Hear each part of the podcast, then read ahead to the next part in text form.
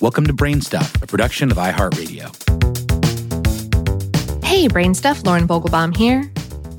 One quick glance at Karl Marx's curriculum vitae says a lot.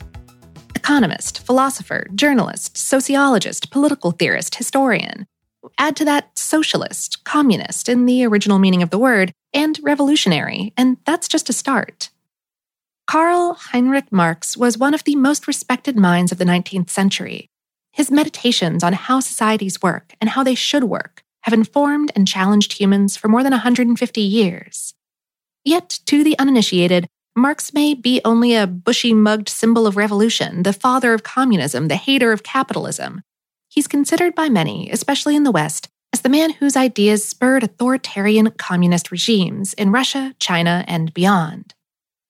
That, again, is selling the man short because it's not entirely right. In his book, Karl Marx, A 19th Century Life, author Jonathan Sperber wrote Viewed positively, Marx is a far seeing prophet of social and economic developments and an advocate of the emancipatory transformation of state and society. From a negative viewpoint, Marx is one of those most responsible for the pernicious and evil features of the modern world. If nothing else, Marx was a keen observer of the human condition. He was a deep thinker with bold ideas about how to make life better.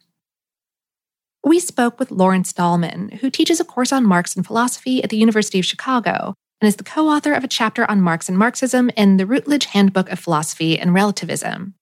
Dahlman said Marx himself was, first and foremost, a kind of scientist. He was a student of reality, but he himself struggled throughout the course of his career with how exactly to put his ideas to politics. It's important to note that despite his one time lofty standing in what was then the Soviet Union, Marx was born in Trier, in the Kingdom of Prussia, in 1818. That's what's now known as the Rhineland area of Western Germany.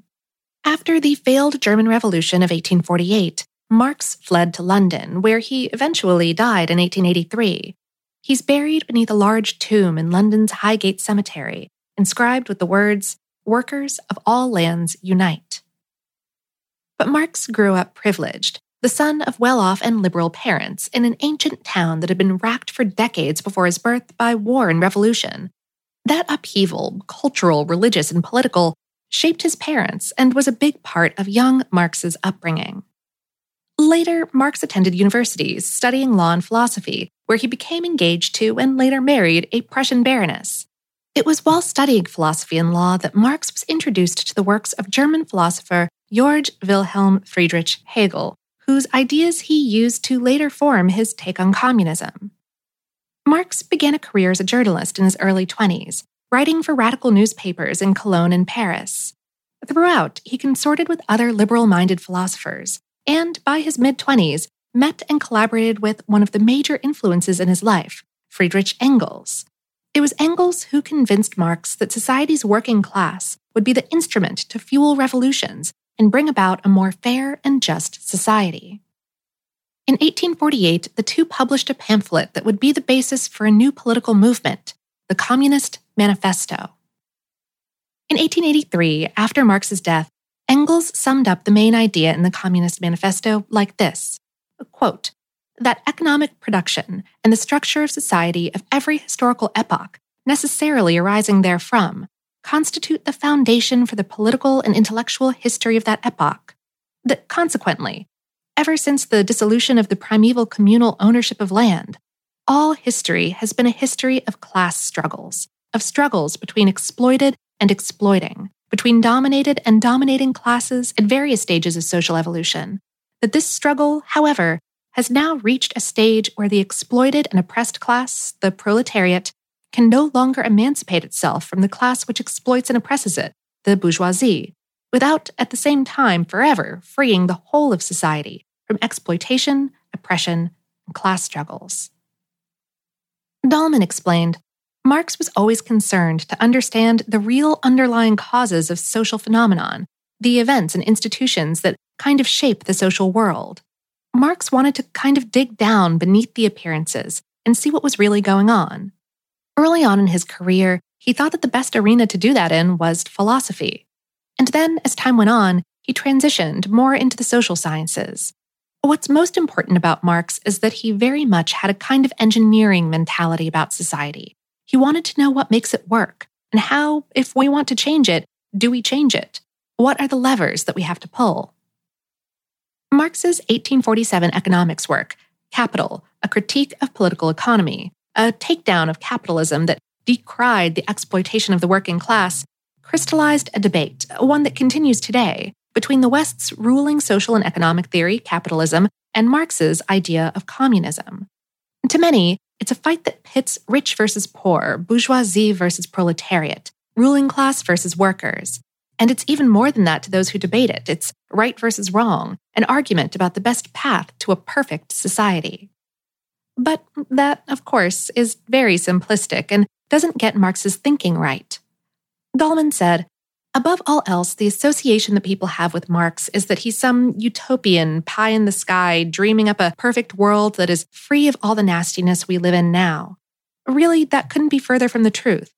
Marx had a kind of engineering mindset. He was, probably of all the major figures in the history of political thought, the most practical, the most realistic. He was the most concerned with what is really possible in the real world.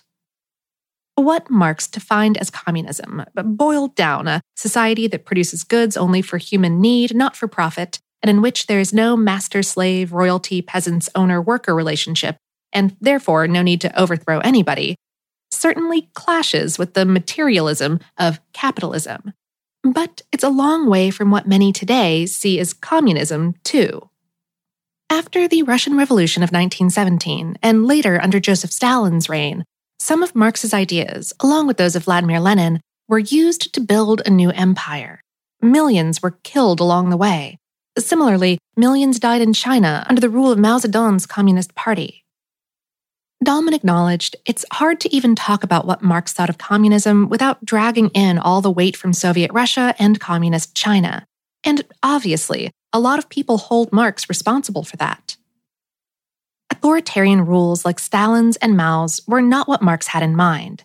It's important to note, too, that Marx did not hate capitalism. He actually saw some virtue in the system. He saw it as a necessary precursor to communism. And he envisioned some of the technological challenges, automation unseating workers, for example, that are true today. Dahlman explained Marx was very impressed with the kind of progressive character of capitalism. By forcing people from all different walks of life into the same workplaces, capitalism kind of breaks down the old divides between communities. And so things like race and gender and religion divide people less, the more people are forced to see each other as equals in the workplace.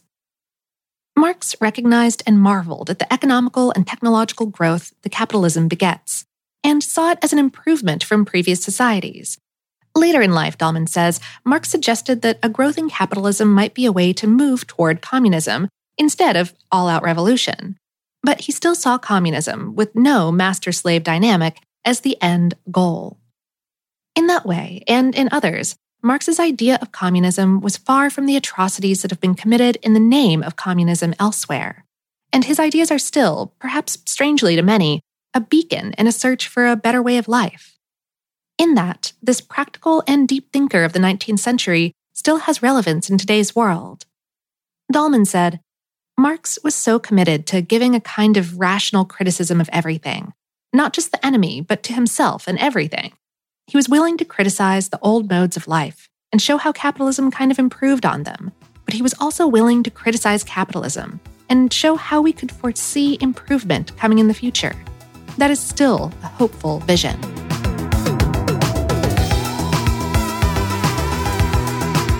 Today's episode was written by John Donovan and produced by Tyler Klang.